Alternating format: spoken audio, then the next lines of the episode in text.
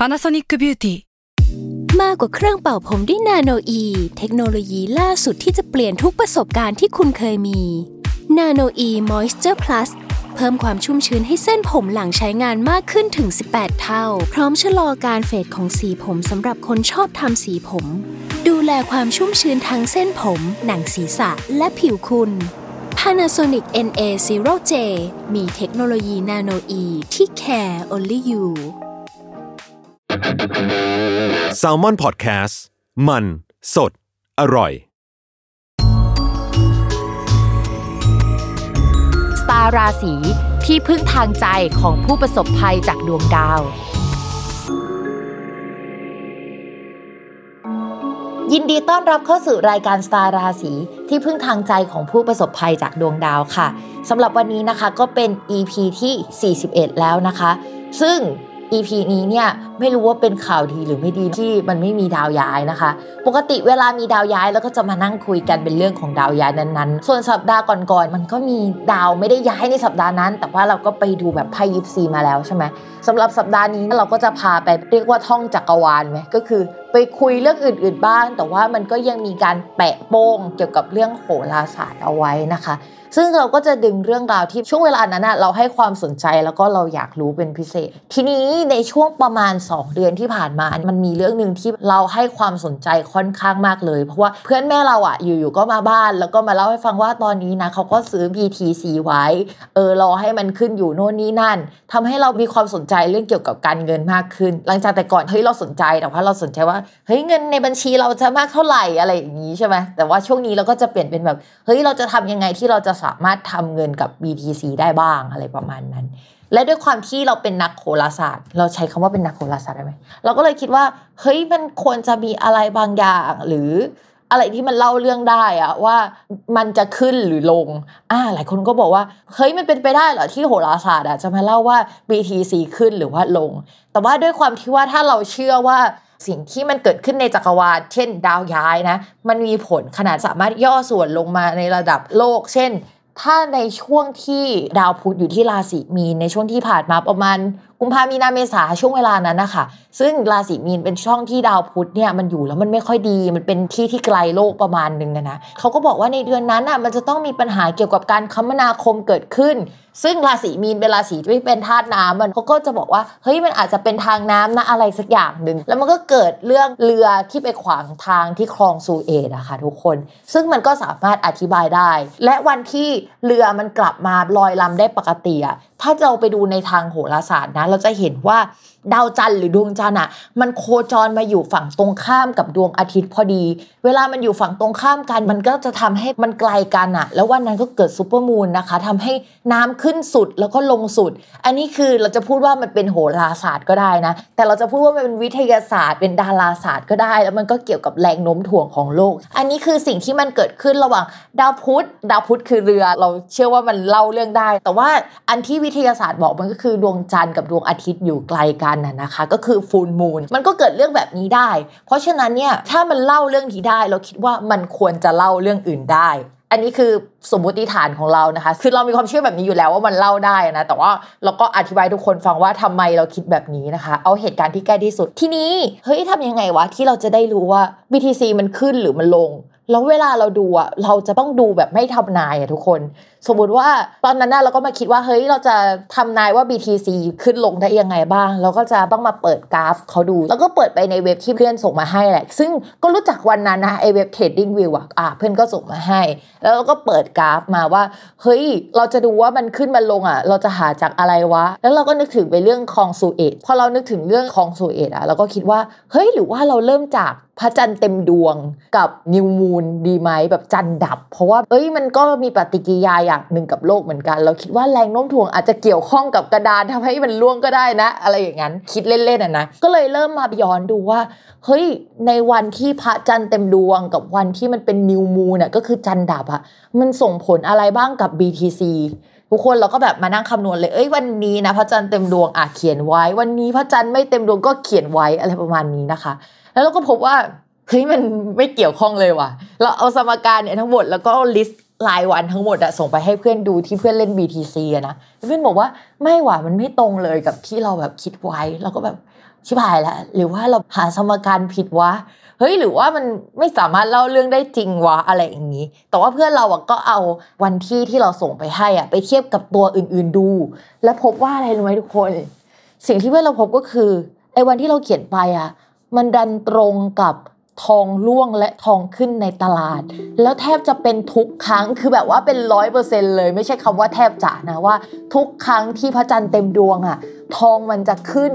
และทุกครั้งที่มันเป็นนิวมูนอะคือปกติเราจะพูดว่ามันคือวันพระใหญ่อะทุกคนอะไรประมาณนั้นนะแต่ว่าวันพระใหญ่ของไทยอะมันไม่ใช่วันพระจริงๆนึกออกปะมันต้องเป็นวันพระของเราอะ วันพระของไทยมันผิดอยู่นะคะ ก็คือเราจะเห็นเลยฟูมูลคือขึ้นนิวมูลคือลงตลอดทุกครั้งที่ผ่านมา เช็คย้อนกลับไปแบบเป็นปีอย่างเงี้ยก็ยังคงเป็นแบบนี้อยู่ ยกเว้นว่า เอ้ย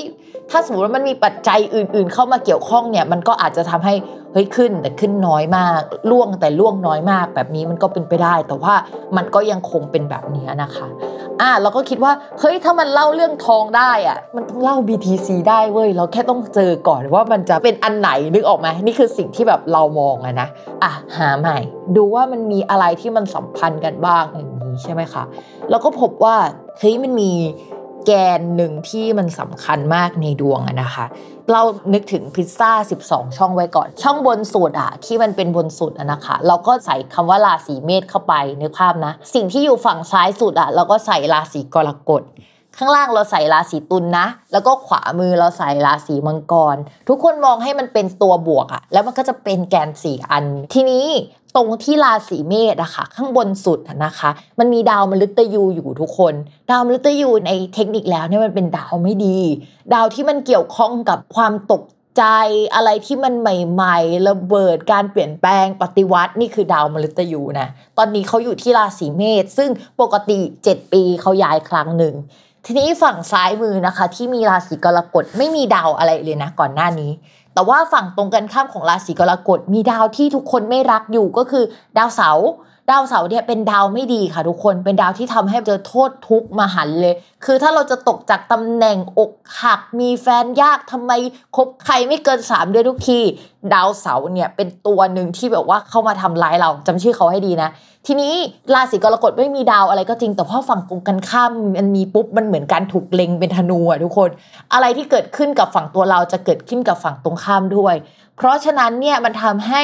ราศีกรกฎอะได้รับอิทธิพลจากดาวสองเต็มๆจากฝั่งราศีมังกร ไม่พอราศีตุลที่อยู่ด้านล่างสุดนะคะ ซึ่งมันอยู่ฝั่งตรงกันข้ามกับราศีเมษที่เมื่อกี้เราบอกว่ามันเป็นดาวมฤตยูนะพอมันถูกเล็งจากฝั่งตรงกันข้ามปุ๊บดาวมฤตยูก็จะส่งผลเต็มที่กับฝั่งที่เป็นราศีตุลเหมือนกันทำให้ตอนนี้นะคะ ฝั่งซ้ายมือคือราศีกรกฎนะแล้วก็ข้างล่างนะคะ คือราศีตุลไม่ได้มีดาว แต่ถูกฝั่งตรงข้ามที่มีดาวไม่ดีอะอยู่แล้วก็มันเล็งมาทำให้เกิดอิทธิพลอะไรบางอย่าง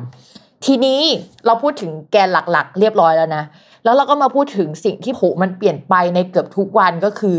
ดวงจันทร์นะคะ คือช่องอะมันมีทั้งหมด 12 ช่อง 12 ราศี ดวงจันทร์อะเดินประมาณ 2 วันครึ่งต่อหนึ่งช่องทำให้เดือนหนึ่งอะมันเดินประมาณ 28 วันนะคะ ก็คือตามรอบของประจำเดือนเลยประมาณนี้นะ ทีนี้เราพบว่าทุกๆครั้งที่ดวงจันทร์เดินไปที่ช่องราศีเมษ จะตรงกับเหตุการณ์แบบระทึกขวัญอะไรสักอย่างมีคนทวีตหรือเกิดอะไรขึ้นที่ทำให้เฮ้ย BTC มันลงอะค่ะทุกคน และพอมันเคลื่อนจากช่องนั้นปุ๊บ มันเดินเข้าสู่ช่องที่เป็นราศีกรกฎซึ่งมันอยู่ฝั่งตรงกันข้ามกับดาวเสาร์อะมันจะลงอีกรอบ ไม่พอนะ พอเขาลงไปที่ราศีตุลซึ่งอยู่ฝั่งตรงกันข้ามกับดาวมฤตยูเขาก็จะลงเช่นเดียวกัน และเช่นเดียวกันเมื่อเดินไปที่ราศีมังกรน่ะทุกคน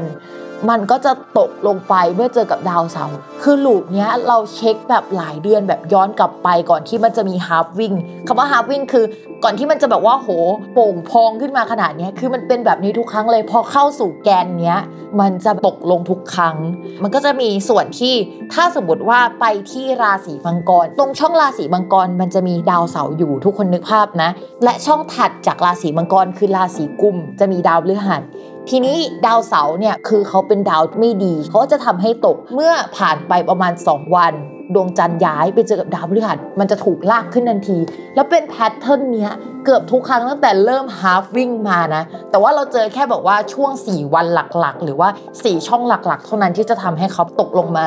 ซึ่งเราบอกได้เลยว่าตั้งแต่มันขึ้นไปที่ราคาสูงสุดอะค่ะ จนลงมาเนี่ยก็คือเราบังเอิญว่าเรามาที่มันเป็นช่องที่เหมือนขาลงพอดีทำให้เราเจอจังหวะที่มันลงมาเรื่อย ๆ แบบนี้เราก็เลยเห็นว่าเฮ้ยจริง ๆ มันมีความเป็นแพทเทิร์นอยู่เว้ยทุกคนแต่เราจะไม่นับว่า 1 เดือนอะมี 30 วัน คือมันวงรอบมันเหมือนเดิมนะทุกคน แต่ว่า 1 เดือนให้นับตามพระจันทร์ก็คือมี 28 วัน แล้วกลับไปเช็คว่าระยะแบบเดิมตามรอบแบบเดิมของพระจันทร์น่ะ จังหวะมันเหมือนกันเป๊ะเลยว่ามันลงในจังหวะที่เหมือนทับซ้อนกันแทบจะตลอดประมาณนี้นะคะ พิมพ์จะยกตัวอย่างให้ว่าเฮ้ยที่ที่เจอที่ว่ามันคล้ายๆกันน่ะมันก็จะมีตอนที่ดวงจันทร์ไปอยู่ที่ราศีเมษซึ่งมีดาวมฤตยูที่เป็นดาวปฏิวัติอยู่ทรัมป์ทวีตฝั่งตรงกันข้ามนะคะที่เป็นราศีตุลน่ะเราก็จะมาเจอกับประเทศจีนนะคะอยู่ๆเขาก็ประกาศออกมาว่าเขาว่าเหมือนไปแบน บัญชีในเว้ยป๋ออะใครพูดถึงคริปโตก็แบนหรืออะไรลักษณะนั้นนะคะ ซึ่งมันก็จะตรงกับอะไรแบบนั้นตลอด ซึ่งครั้งต่อไปนะคะ ที่ดวงจันทร์จะย้ายเข้าสู่ราศีตุลซึ่งเป็นตำแหน่งเฮ้ยมันสั่นสะเทือนเหมือนกันนะคะ จริง ๆ วันนี้ที่พิมพ์อัดนะนะคะ คือวันที่ 15 กรกฎาคมเนาะซึ่งดาวมันจะย้ายในวันที่ 17 กรกฎาคม มองว่าเทปนี้ on air ทีหลังจากที่พูดไปเนาะถ้ามันไม่เกิดขึ้นนี้ก็คือหน้าแตกเลยนะคะ อัดใหม่ได้ไหมคะแต่ว่าคิดว่ามันเกิดขึ้นนะคะเพราะว่าครั้งที่ผ่านผ่านๆมาทุก ๆ ครั้งเนี่ยมันก็จะเกิดขึ้นอย่างนี้ แต่พิมต้องเล่าก่อนว่าทุกครั้งที่ดาวจันทร์ไปอยู่ในช่องนั้นอะองศามันอาจจะใช้เวลาถึง 2 วัน มันอาจจะวันไหนก็ได้ระหว่างวันที่ 17 นะคะถึงวันที่ 19อะอยู่ในระหว่างนี้แหละที่มันมีลงหนักๆอยู่วันหนึ่งนะคะ มีครั้งหนึ่งที่มันอยู่ในช่องประมาณ 4 แกนเนี่ยแล้วมันก็ลงไปจนถึง 29,000ไหมเออซึ่งมันเป็นราคาที่แบบเฮ้ยมันขึ้นไปถึงสูงมาก 60,000อย่างเงี้ยทุกคนแล้วมันลงไปถึง 29,000อะไอ้ที่เรากำลังพูดถึงเหรียญดอลลาร์นะคือไอ้แกนหลักสี่ราศีเนี่ยมันเป็นจุดสำคัญจริงๆเฮ้ยถ้ามันลงมันก็ลงกันจุดเนี้ยประมาณนี้นะคะ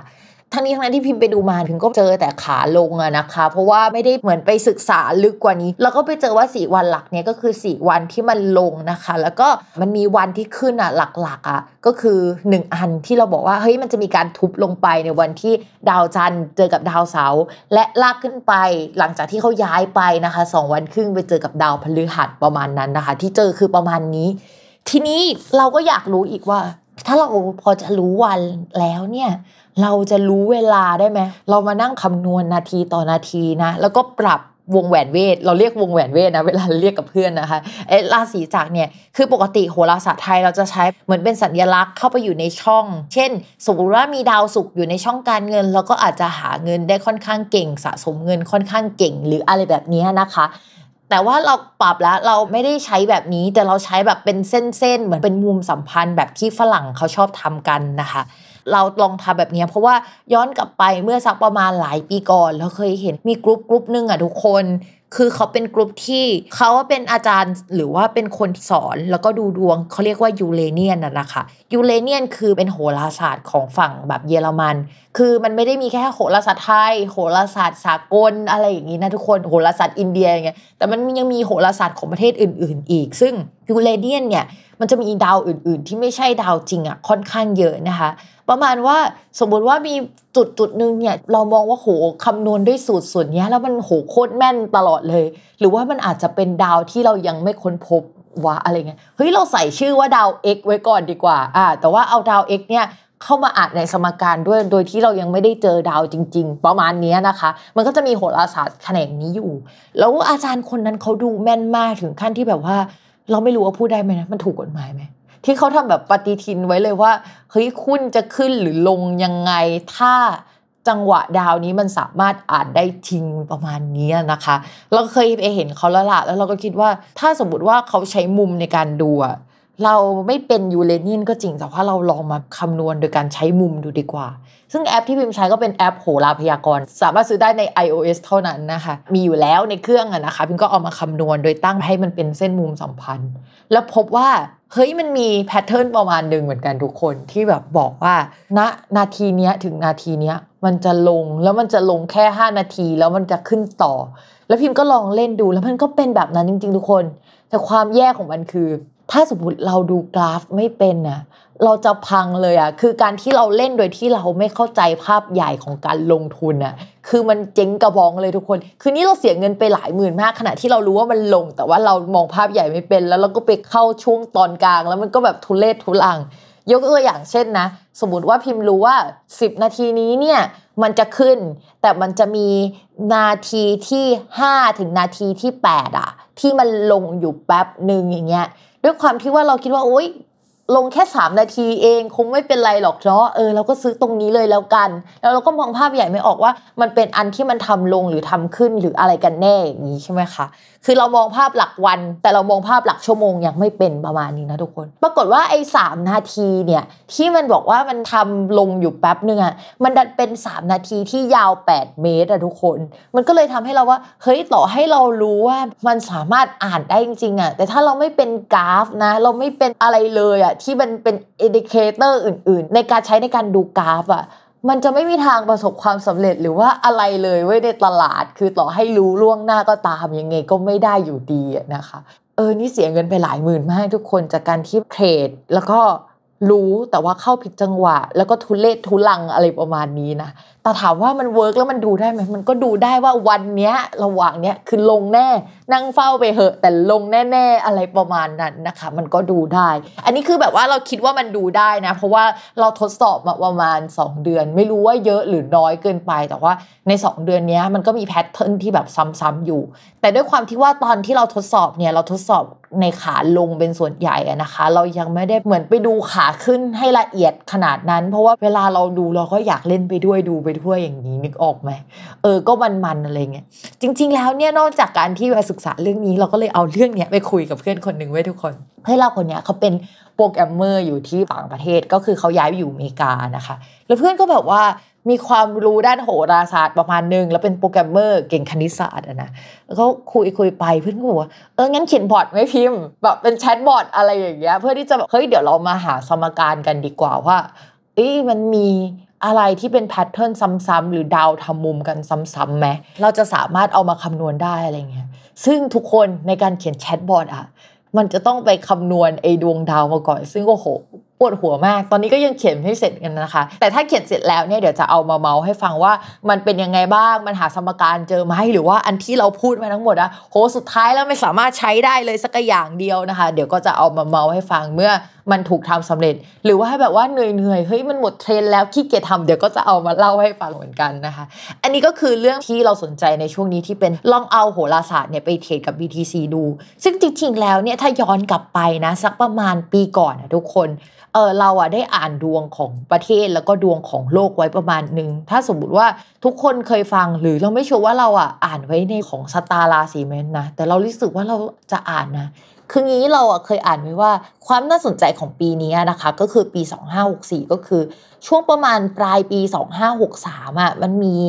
ลาหูอะค่ะย้าย ซึ่งลาหูเนี่ยเขาย้ายประมาณ 18 เดือนหนึ่งครั้งนะคะ ก็คือปีครึ่งอะหนึ่งครั้ง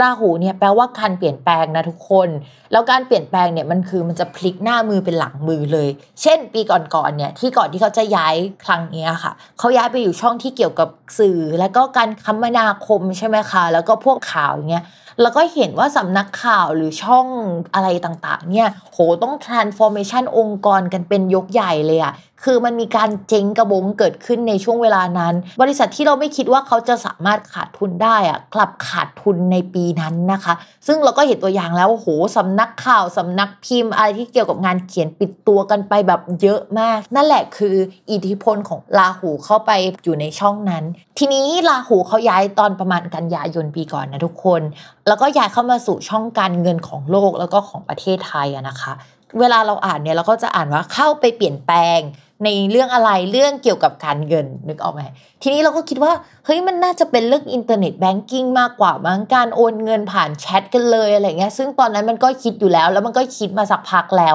โลกมันเหมือนไปทางนั้น แล้วก็เหมือนบิตคอยน์อะมันก็มีมานานเป็น 10 ปีแล้ว เราได้ยินเรื่องนี้ตั้งแต่สมัยมหาวิทยาลัยแล้วนะคะ แต่ว่าตอนนั้นมันก็ยังไม่เริ่มฮิตสักเท่าไหร่อะคือมันไม่ฮิตจนเป็นกระแสระดับนี้นะคะ จนกระทั่งผ่านมาอีกสักระยะหนึ่งอะ ตอนดาวพฤหัสย้ายประมาณเดือนมีนาคม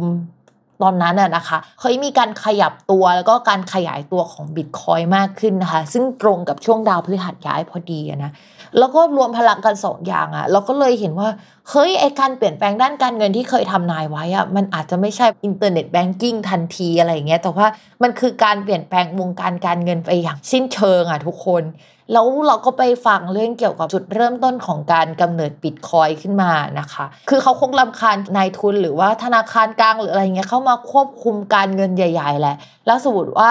เราทำอะไรไม่ถูกใจรัฐอีกแล้วแล้วก็สามารถยึดเงินเราได้ใช่ไหมแต่เขาไม่สามารถยึดบิตคอยน์เราได้นู่นนี่นั่นน่ะนะคะ อันนี้อาจจะเป็นคอนเซปต์หลักๆ ที่บิตคอยน์มันเกิดขึ้นมาได้ในช่วงเวลานั้นๆนะคะ ก็คืออยากจะเป็นการเงินปลดแอกอันนึงแหละ คิดว่าน่าจะเป็นอย่างนั้นนะ ถ้าเราเข้าใจคอนเซปต์ไม่ผิดนะคะ ทีนี้พอคนเข้ามาในตลาดมากขึ้นน่ะตลาดมันก็จะเปลี่ยนแปลงไป เออลาหูที่นอกจากแปลว่าการเปลี่ยนแปลง มันยังแปลว่าคนจำนวนมาก อะไรที่แปลว่าสาธารณะได้ด้วย แต่ถ้าของไทยเราก็จะแปลว่าเฮ้ยมันเป็นคนไม่ดี เป็นนายทุน เป็นคนหัวการค้านิดนึงอะไรประมาณนี้นะคะ ซึ่งมันก็เฟื่องฟูอยู่ในขณะเนี้ย ทีนี้ดาวพฤหัสอะมันย้ายใช่ไหมที่มันขยายอะแล้วมันก็ไปขยายในช่องที่เรียกว่าราศีกุม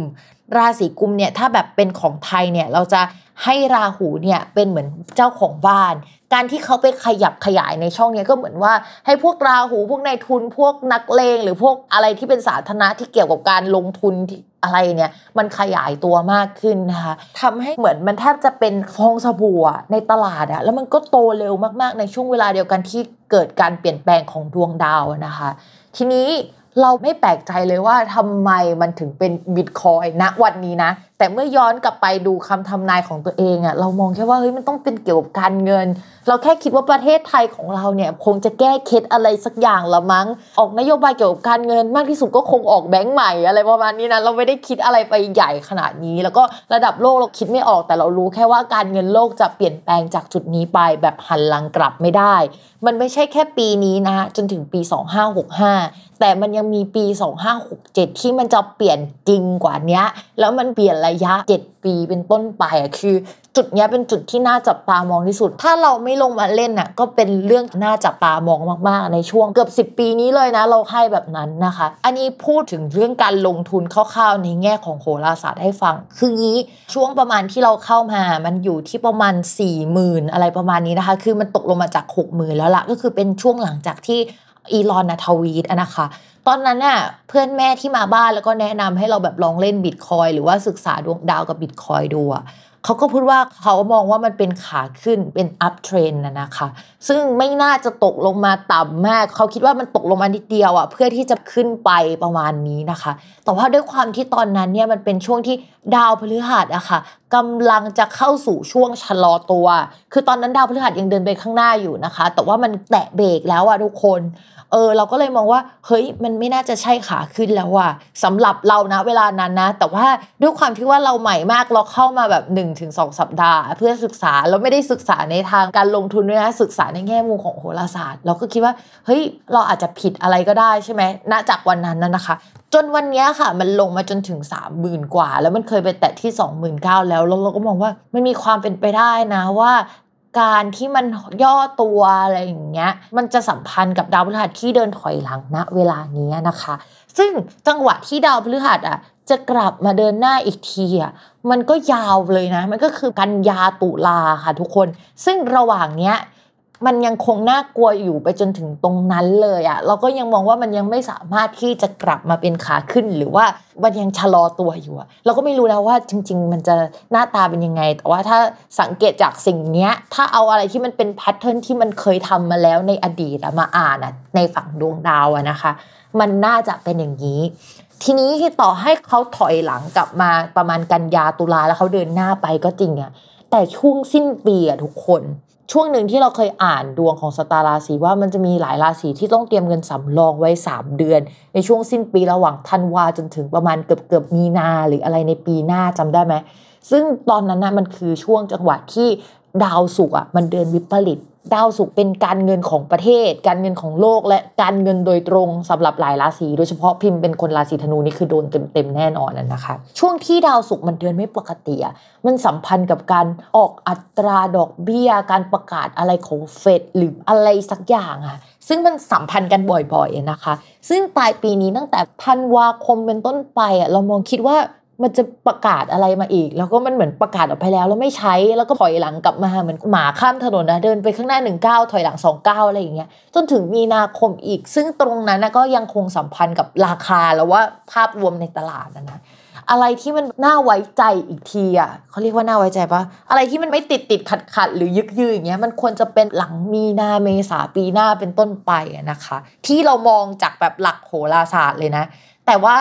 ถ้าภาพกว้างเนี่ยเราเราก็มองว่าเฮ้ยยังไงตอนเนี้ยเนี่ยถ้าดาวพฤหัสยังไม่กลับไปเทิร์นห้ามันก็ยังเป็นขาลงอยู่นะแล้วก็นาเราก็คุยว่าเฮ้ยพิมพ์ แต่ว่าจริง ๆ แล้วตอนนี้มันมีคนที่มันตกลงมาเท่าไหร่ก็ซื้อนะ แล้วก็ซื้อเป็นจำนวนมากด้วยอะไรอย่างนี้ใช่ไหมคะเฮ้ยเราก็เชื่อว่ามันมีคนที่ซื้ออยู่ข้างล่างจริงๆอะแหละแต่ถ้าเราเป็นนายทุนนะนะอันนี้พูดในมุมมองของตัวเองไม่ใช่มุมมองของโหราศาสตร์ด้วยนะ